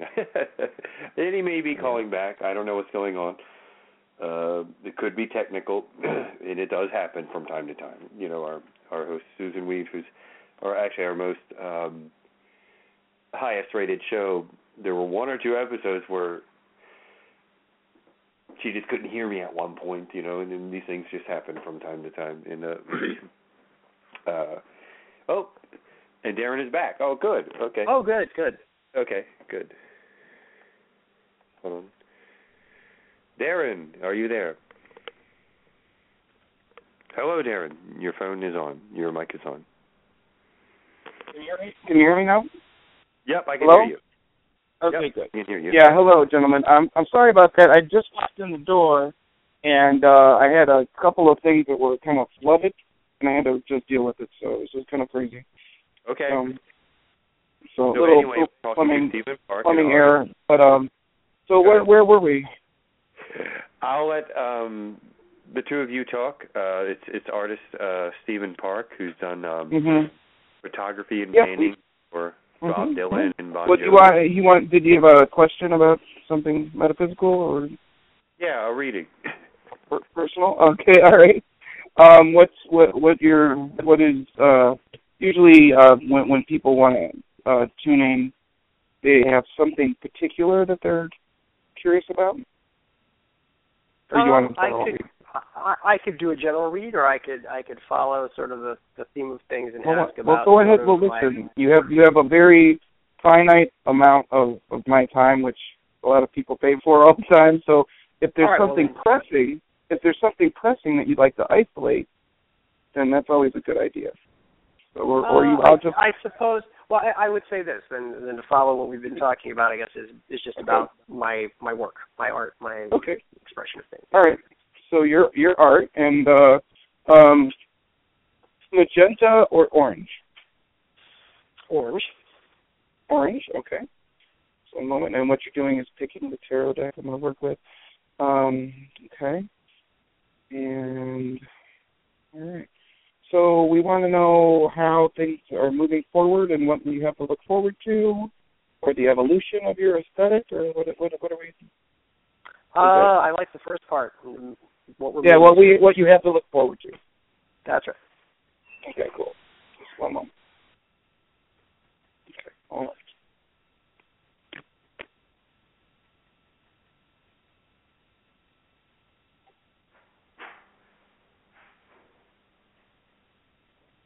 All right. Um, I am getting the seven of swords that does relate to your thoughts. Um, swords are thoughts, ideas, articulations of intellect.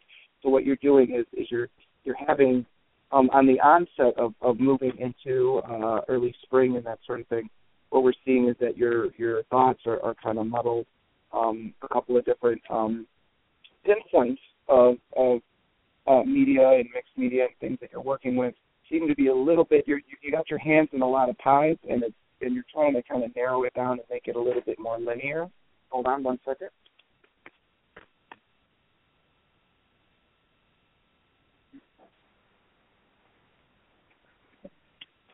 Looking at is a female client, very domineering, very expansive, and she um showing up as uh, the high priestess. Um, she's a moon goddess. She's sexy. She's vibrant.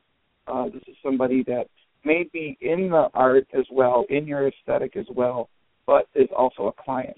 So she has a lot of her input that she wants to put in, but you're going to be the person that she's contracting. So the the problem is it's it's it's kind of a it's a tug of war a little bit. Now, on the other end of it, and I just this just occurred to me, it's somebody with a lot of feminine and prima donna energy. It might be a male client who's a little on the femi side, if you get my meaning on that one. Mhm. Okay, so there's that as well. Um, the Three of Cups means you should be ecstatic to work on this situation, and this is as we're moving into the summer, midsummer. But the Three of Cups inverted is, is relating to, you know, you should be thrilled right now because the influx of money is going to be wonderful, but at the same time, it's it, you're you're annoyed because it's just an annoying contract. It's just really you're kind of feel like you're under fire, and it you know money's great if you got time to spend it. Or you got time, you don't even know when the hell you're going to have a moment to really breathe. So one one moment. Aware of how you're getting paid, where you're getting paid, and to what accounts, and, and who's doing the transfers. If someone's having their accountant do it, it may take another extra. There may be a four week like like buffer period where this enormous amount of money that you're expecting, you might have to wait all August, and then eventually it gets there mid September, and you're just by then you're like like livid, okay? Because on top of being uh, like a semi frustrating situation, this uh, extraordinary amount of money is not gonna you're not gonna be able to access it because somebody's accountant doesn't know what they're doing and blah blah blah. So that sort of thing. On the upswing, I do get the lovers card. Now, this is a renewal of relationship vibrancy. This is a renewal of faith in higher energy. Okay.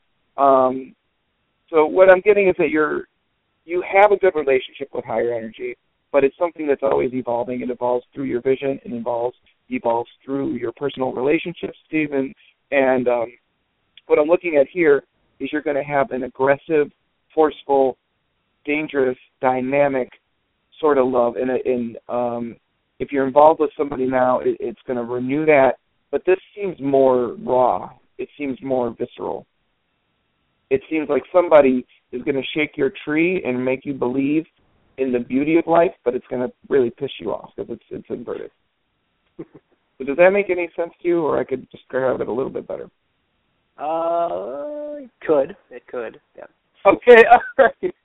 let's say you meet somebody and they're really attractive and they're really amazing and you're having great sex and you're just they, they just make you want to scream in happiness, but at the same time they really annoy the crap out of you and they're very challenging and they constantly make you like strive to please them, but at the same time it's it's its own reward because you're feeling a deeper sense of love for that person, but at the same time they make you crazy. Throw your slipper at the the, the squirrel or something. You know, you're just really like, oh my god, you kidding? But it's that like almost sexy sort of like they drive me crazy, but that's I like that power behind that person, and that's what I'm seeing, and it's and it adds a lot of flavor to your uh your your art as well. It adds, you know, that's what you need. You need inspiration. You need that and it is a little lacking over the summer. I'll be honest with you. So by the time we get to, to September, October, that's something you really you really could use because you're working. You know, this is the thing. When I see this, I, I do a lot of readings for people in film. Um, a lot of people, you know, New Orleans is like rife with. You know, I have tons of friends in the industry. So a lot of people in you know that deal with with, with visual art or, or cameras or even like uh, you know CGI and that sort of thing they lose it becomes just just this tactile dysfunctional job. And they're not they're losing that that that vibrancy that they had when they were just an artist you know? So this is something that is going to bring a lot of renewal a lot of positive energy into your influx for you. And the fall is going to be just just marvelous for you. Like wild and crazy but but marvelous at the same time. Right. And what I'm we see in this, this card in in this card as well is the archangel raphael who's about healing okay so sometimes we need that other person fills that hollow part in our in ourselves, even if we they make a little bit nutty. So, so there's that.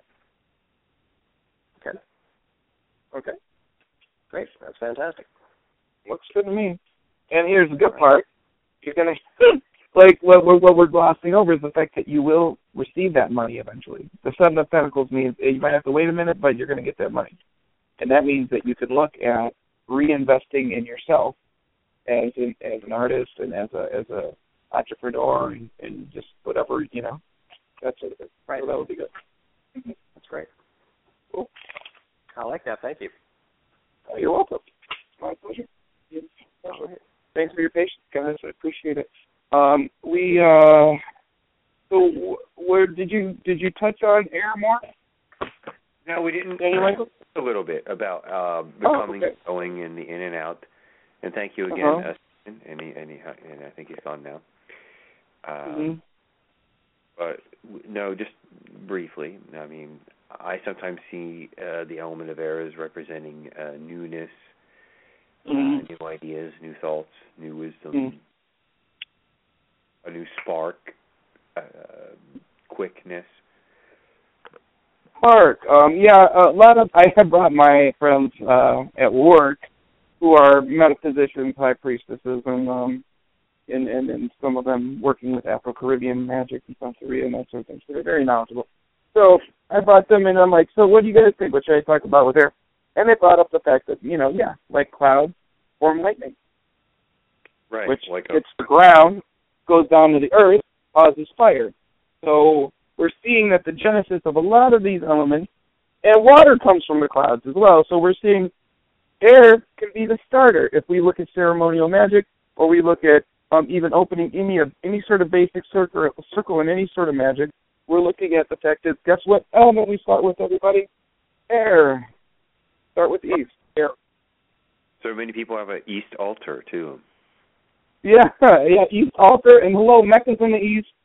Element of air, element of air. I just brought up Archangel Raphael was the last card I got. Archangel Raphael is uh, associated with what element? Air, air, air. And I got in a little debate with somebody, which was funny, uh, at the shop because we have all these statues of Archangel Raphael, and the one we have is he's holding a fish. So, you know, this girl I work with is like, it's got to be water, Darren. He's holding a fish. I'm like, well, that's great, but no, because he's air, air, air, air. Aquarius is Maybe poured likes water, but it's air. Know. It's air, right? It's Aquarius, but it's air. Aqua, aqua, water, right? No, air. Aquarius, but it's still an air sign. Yeah. right, right. People don't. People don't realize it. It's just it's crazy. Um, so other things that that they they they added uh, that they kind of thought would be cool to bring up is um, uh, sylphs or stilts.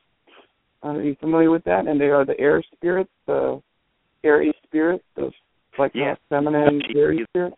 uh, all the different names for the the um, the spirits of air, and Mhm.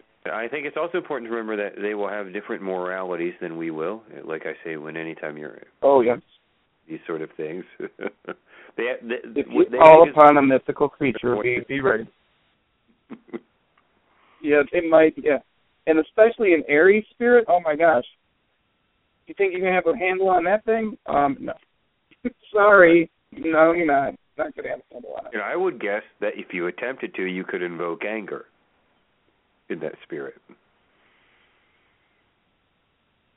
Because I'm an Oh, yeah. air sign, and one of the things that angers me most, like I don't get mad at much. I'm not that petty, kind of typical of an air sign. I don't really get all that long-winded anger. It's more like, but if I feel oppressed or trapped, like you were saying, then I could get venomous or vicious. Um, it's not my nature, but if I Mm. feel oppressed, if I feel bogged down by earthy pettiness, then that's when I begin to become depressed and angry. Some people are happy with that. Well, I'm in the mundane, but I'm making money. I understand that. For me, I feel No, like I don't think anybody's happy with that, but But they, I mean? some people People are more more okay with it than other people. Exactly. Some handle it better. Or I feel like life Yeah. is supposed to be like a series of adventures. I have that air sign quality in me.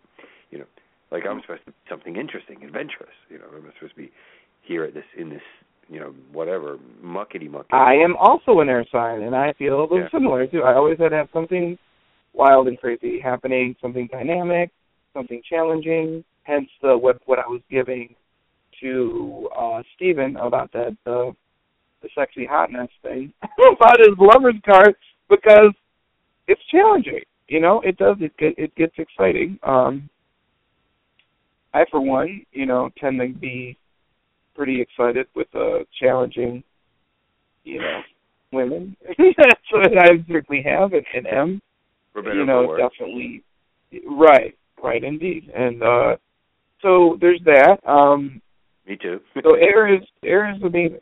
Air is uh uh just well, you know, and and it is kind of difficult to tap into what it's all about sometimes because and like we were talking about earlier in the week, you know, everyone wants to know, you know, if you want to go and connect with the water sign, you go to the ocean, you go to the lake, you go to the, you know, the river, wherever. Okay, the water, the water element. If you want to connect with the earth, well, go to a natural place. It could be a rocky outcropping. It could be a hill, the woods, you know, whatever. Fire, obviously. Get Right. your grill out. or your fire pit. Get your, you know, or go stand uh, out in the sun in the, you know, in in uh, Santa Fe or something. I don't know what. You know, you want to do that. But air, air. Where do you go for air? we don't really have to go anywhere, but I know what you mean. But for a place that feels special through air, what is that right, place? right. Way, way up high in the mountain where you see a bunch of clouds? Uh-huh. or you go above Right. the cloud line in a plane, maybe? Well, you could lay on a lay on a hillside if you've got a nice view of the sky and just appreciate the clouds. You could also go into something that has a little altitude or or elevation and, and really experience that elevation, or someplace that's just really really windy. Um, you can also uh, maybe yeah, just I, I don't know. It's a, it's a tough one. Um, I like to, if I want to invoke that element. I bring fans in. Um, I bring feathers, a lot of white feathers, or whatever feathers you got.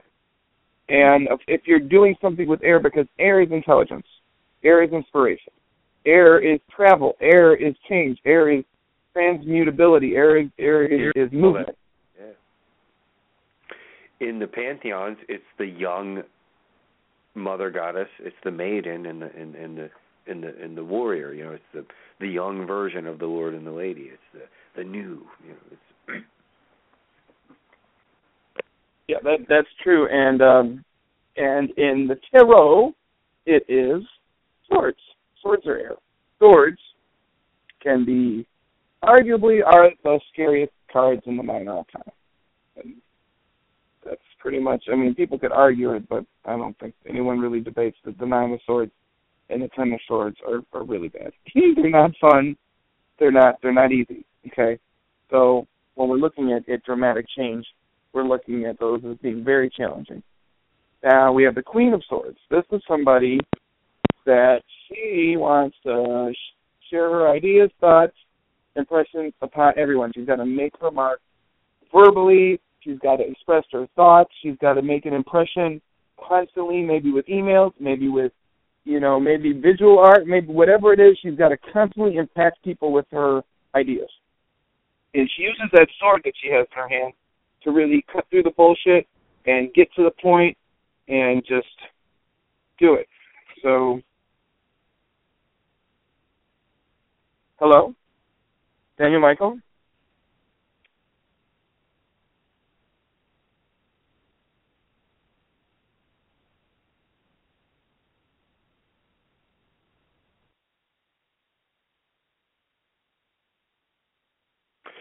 All right, everybody. We got disconnected there. We were talking about air. We're going to play a brief song.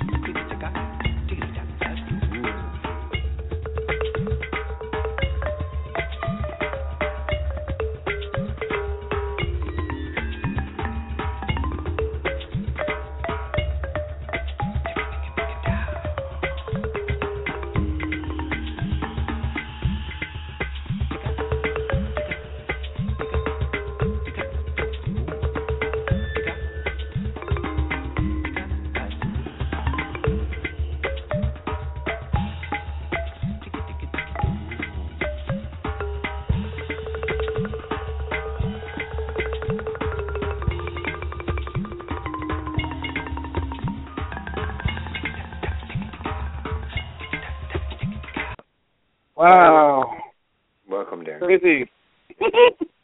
Sorry, it's uh, technical difficulties. You know, Technical difficulties, everybody. We're having all kind of crazy You know, technical. you know, our competition, who by the way gets five hundred thousand, apparently what he's told me, ambient listens, which is a bit more than we get a month. Uh, Mhm. Says he has the same problem, so uh, we're all kind of even DuPont show has the same problem. Who does? What were you talking about? We've been invited to join. I won't go over all the politics of it. Maybe. Daniel Michael, can you hear me? Yeah, I can hear you. Okay, Can you hear who me? are we talking about? Um, someone else on the network, um, Mhm. on on uh, Blog Talk Radio, and it was something I'm going to talk to you about. Uh, we were invited to be part of a larger network as Main Street Universe, Okay. but I want to make sure I run it by all the hosts because I Oh, want to make awesome. sure I sign anything that gives us funny stuff. And it's actually all I think still just on this network on Blog Talk Radio. But he claims five hundred thousand a month, which is I'm just going to say a lot more than we get uh, by far. And he said, "Well, I like you as a pagan show, so I want to involve you." And I I know this person a little bit. I'm familiar with him a bit. In fact, I've debated him on the air about some things. Um, that doesn't mean that we're bitter blood, folks. It just means we had a debate about a issue we disagreed with. but um, um, but he contacted me and said, "Oh, we might want to con." They're calling it Pagan Public Radio, and they want to include us on the network. And he claims they get 500k uh, ambient listens. So I'm considering, you know, whatever, as long as it doesn't mean I have to change anything or or make anybody do anything else they don't want to do and all that kind of stuff, you know. Well, Daniel Michael, can I ask you a question? mm-hmm. Why would you ask me about it? What do you think? I'm psychic? yes. and you're one of the hosts. so it's a twofold. okay, that sounds pretty good to me. His name is What's Ed. the downside of it? I mean, what would be the downside of it? I don't see one. Only if we're part of it and we have to be forced on some sort of different schedule. Because like, be we're already busy on, on our own schedule. If you just stream when we're on and it's part of the public network, I don't see an issue at all. Mhm. I think that would would bring notoriety, though. We might have to tweak our schedule a little bit, but it might be worth it. You know? Why would they? Why would they approach you? What What gives us? Do we have that je ne sais quoi or what? Are we cool like that? Uh, he he- knows me a little bit. Um, Mm-hmm. Okay. um, I was once part of the same tradition he was in, but I then left them. okay. Not bitterly. Right. I just left. You know, whatever. You know, you're in pagan traditions, you leave, and Mm-hmm. uh um I'm still friends with everybody involved, though there were arguments. And he has pagans tonight, uh, right now, and Mhm. it is they claim to be the number one uh BTR uh blog talk radio meeting uh pagan network. And it probably is. It was probably one of the first ones on this network. And i'm just saying if if the numbers he's saying are are, are proper then it could be very advantageous to everyone involved. Hmm um because right. he's trying to establish a 24/7 metaphysical pagan network on Blog Talk Radio. Basically, is what he's trying to do, and we would just be part of it. We would be the one of the first ones being part of it. Wow. Um, he Well, he told me he contacted me first. I don't know if that's true, but that's fine. Uh, either way, that's fine. Mhm. Um, uh, um, but we, we've had a little history. We've known each other, and Mhm. uh, and Well, I don't see a downside to it. I think it's a good idea. yeah, I don't necessarily see one either. Mm-hmm. As long as I don't sign something that makes me do something goofy, I don't see any Mhm. downside at all. You know, we help him, he helps us, and uh, Mhm. and I also think he likes us because of our persistence. We've done this for 4 Mhm. years. You know, you know how that can sometimes be in the pagan world where people go to a meetup group Right. and then they're never, you know, they do it for two weeks and then they don't, you know, you know that world. Yeah, they do it for two weeks and that's it. Darren, I want to be Well, a think is having a meetup group that is good. you know, like my tarot meetup at Sticks and Stones was the bomb diggity man. Like it was, we got really involved in the cards. We did card activities. We told crazy stories involving the cards. We interacted with each other. We did readings on each other. There's a lot going on. Okay. I had a, a schedule all like ready to go. We had snacks. Everybody brought stuff it was awesome and fun. I usually did, we'd run out of room. We'd have like 35 people there every Wow. every uh, Sunday. Or it was once a month, I think. I see. I see an abundance time coming back, you know, to everything. I really do. Um, hmm there's a lot. I mean, at least in my, you know, I'm just seeing a lot going on, you know, around, and Awesome. it's it's it's interesting. Anyway, I don't want to get too Mhm. vague, but I'm just saying, and I don't want to. I also don't want to talk beyond, and I don't want to mention this person's name. But yeah, he asked us. He said he wanted Main Street Universe to be part of this greater, what he's Mhm. calling the Pagan Public Radio Network, which I think it will just be. hmm who- Here's what I'm hoping it'll be. Just whenever. Are you are you air, listen? Are you airing your concerns? Well, I guess technically, but not. I'm not going to air all my concerns. I'm just saying. That was a jo- that was a that was a topical joke. I'm just kidding. I know, I know, and I knew. I missed it. I'm also Sorry, tired. I'm I'm stupid. Like I know. Yeah, I know. I know. Uh, now it's now it's not funny because it took too long. But Okay, go Oh ahead. no, I totally get it. Uh, no, I'm not going to go beyond that. I'm not going to say anything on the air that's inappropriate or anything. But yeah, no, uh, Right. just basically as long as it's just you know I'm not signing something and get myself into some.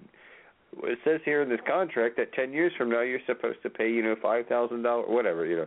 I, I just don't want Mhm. to sign something. You know what I mean? Oh, look at your contract. You got to do that. That's like a no-brainer right there. You, know, you got to scrutinize that that contract. Right. a Meaning that that and when I said I don't want to sign something, I was kind of joking too. I, I mean, I just want to be careful about that, so that Mhm. just caution. That's all. I'm not being paranoid. I'm just saying, you know, there could be lots of people involved. You want to say 24/7. Oh, really? He's calling it pagan, but I think he'll also just take whatever metaphysical, whatever words you're Mhm. comfortable with. Uh, radio network that's on 24/7 on BTR, and one of the networks will be whenever a Main Street Universe show is on, it streams on the network. And he claims he has 500,000 ambient listens. I think that includes his Wow. other projects. So, Mhm. so let's even bring it down to 100,000. That's still pretty good if that's what he actually has. Mhm. It's pretty wicked, Mhm. awesome. If that's what he has. I don't know. I don't know if the numbers I'm giving are true, but I'm not being mean Well, or that wouldn't be a bad thing at all. yeah. So I'm I'm feeling pretty good about it too. Um but we'll see what happens. Um they haven't built it yet, so they're in the process. I think they'll build it pretty quick. If I know this guy, he's he's kind of a person of action and he kind of gets things done and uh so I you'll probably be either I will soon or he will soon. So and then we'll just be he said at no effort on on our part. We just do our thing, and he and he streams us. If that's the case, then I don't really. That's see my favorite. No effort Yeah. on my part. That, that's the best. Yeah, I don't see any harm. I can all. buy that. Mm-hmm. I can So we'll totally see. buy that. See how that goes, and then look at the numbers and see. it is a funny thing. In the old days, I used to look at numbers a lot. Now I don't, and uh it's just Mhm. a funny. You know, you go through phases like that when you do the podcasting thing. Mhm. But, Well, don't uh, be taking on any airs, Daniel Michael. Well, I don't have any hair, I'll stop. I'll stop. I'll stop. but there is air. Is it? The air I breathe is my only air. oh my gosh. Oh, that's fantastic. I just got a call. I probably shouldn't say anything, but certain people are contacting me for the final stages of maybe my own a magical television show. So we shall see. Um, We'll work on that. um Or yeah, that that that may. But we'll see. We'll see what happens. Um, we'll be touring. My band will be touring in um April. hmm hmm Dragon's band. Dragon's Head. Mhm. So the songs are sounding better and better. Even I might have sent you a sample, but they sound way better now. We've been th- those were just like studio outtake stuff. I Uh-huh. mean, we Mhm. we're going to get it mastered professionally. In Mhm. fact, one of the guys we're actually sending it to two different people. Well, maybe I shouldn't say that, but nobody will. Wow. Uh, one is a friend who will master it. So wait, you have your dates for checkpoint now? Or you're not at, or you're not at checkpoint. I'm sorry, you're at Howland. You have your dates for that, right? That will be the twentieth. I either the twentieth or twenty ninth. Twentieth? Okay. Yeah, and um, of April. Of April.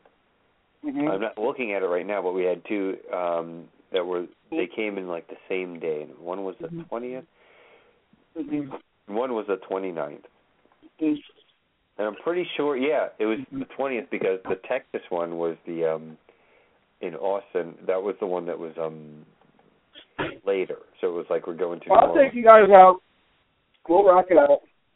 You can get the Darren BuCare tour in New Orleans. That's like the best one ever. Oh, that would be awesome! I can't wait for Garden that. District tour. we, should Rice's we, house, we even though a week there. aside for that. The yeah yeah you can. Yeah, I'll give you. I, let's see if I can find tickets How for many you. days does that take? How many waivers does does that take? Mm-hmm. Three. well, luckily there'll be four or five of us there, so you know somebody involves a lot of Pepto Bismol. That's all I can say.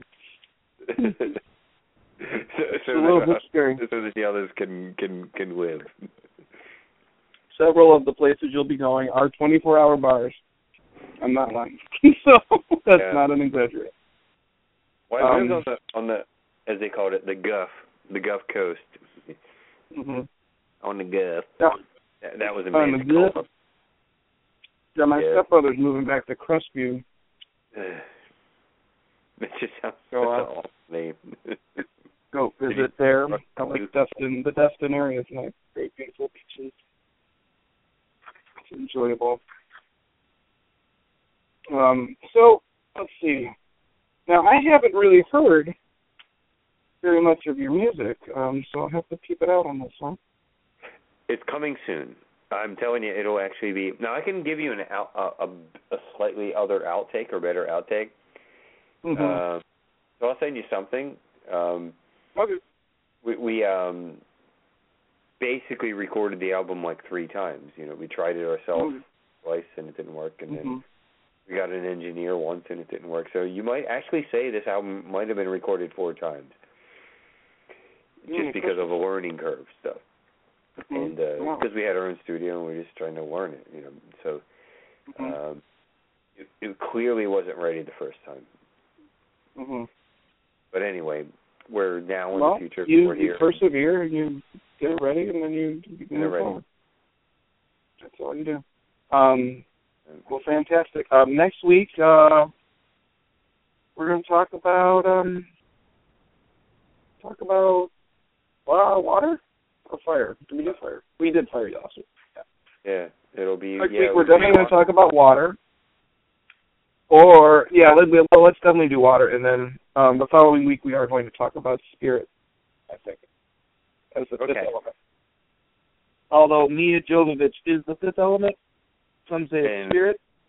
very attractively. Yes. so we're gonna we're gonna go with spirit on that one. right. We're gonna accept. And we'll just we'll we'll do all those.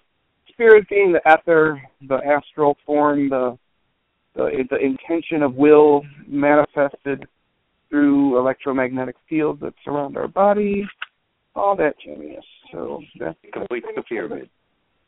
Right. Yes, it does. It does complete the pyramid. Um, so I think uh, if you want to get a hold of me uh, for a similar uh, reading as we looked into this evening, um, private consultation, you can get a hold of me at dbu c a r e, and that's at gmail dot com. dbu c a r e, and that is at gmail dot com. Or go ahead and just call me. Um, you can reach me at Marie Laveau's House of Voodoo Monday through Thursday. And um, there you have it, ladies and gentlemen. So, um, I do uh, some wonderful phone consultations and help lots of people all over this wonderful country and abroad. So you can, if you do have a dilemma, uh, we'll be sure to analyze exactly what it is and isolate it, and I'm a problem solver. So let's solve the problem. Let's do it. All right, Darren. Thank you again for Mhm. joining. Sure, sure. This was marvelous. Um, and next week we're gonna catch a wave with some water, and uh, it should be exciting. Absolutely. Maybe Kevin will join us. I don't know. We'll see what happens with Kevin's segment. I don't know. I mean, hey, hey, Kevin. I, Ellsworth. I of He's a I miss. Kevin Stanford. Sometimes, you know, He's, he's a go-getter. it's fun. It's He's fun to get it when it just pops up. You know what I mean? When you're like, oh, Kevin, what the? He's Well, the um, he's the quintessential fire Aries. You know. He, Oh, right. Yeah. Just he's probably born comes right in and. ascending fire, descending fire. Mhm. You know, Aries. Right. You know, he's that guy. Right. anyway, have a great evening, Darren. Okay. Yeah. Thanks, everyone. Have a wonderful evening, and thanks for joining us at Spiritual Insight. Thank you all, and thank all of the guests and everyone in the chat room. You've been listening to Main Street Universe. Spiritual Insight is this show specifically on the Main Street Universe Radio Network. The show and network reminding you that the mysteries and possibilities of the universe are closer to Main Street than you may have ever imagined. Thank you and have a great evening. Forbidden archaeology, forgotten history, divination, magic, cryptozoology, UFOs, nature, science, and spirit. All this and more right here on the Main Street Universe Radio Network.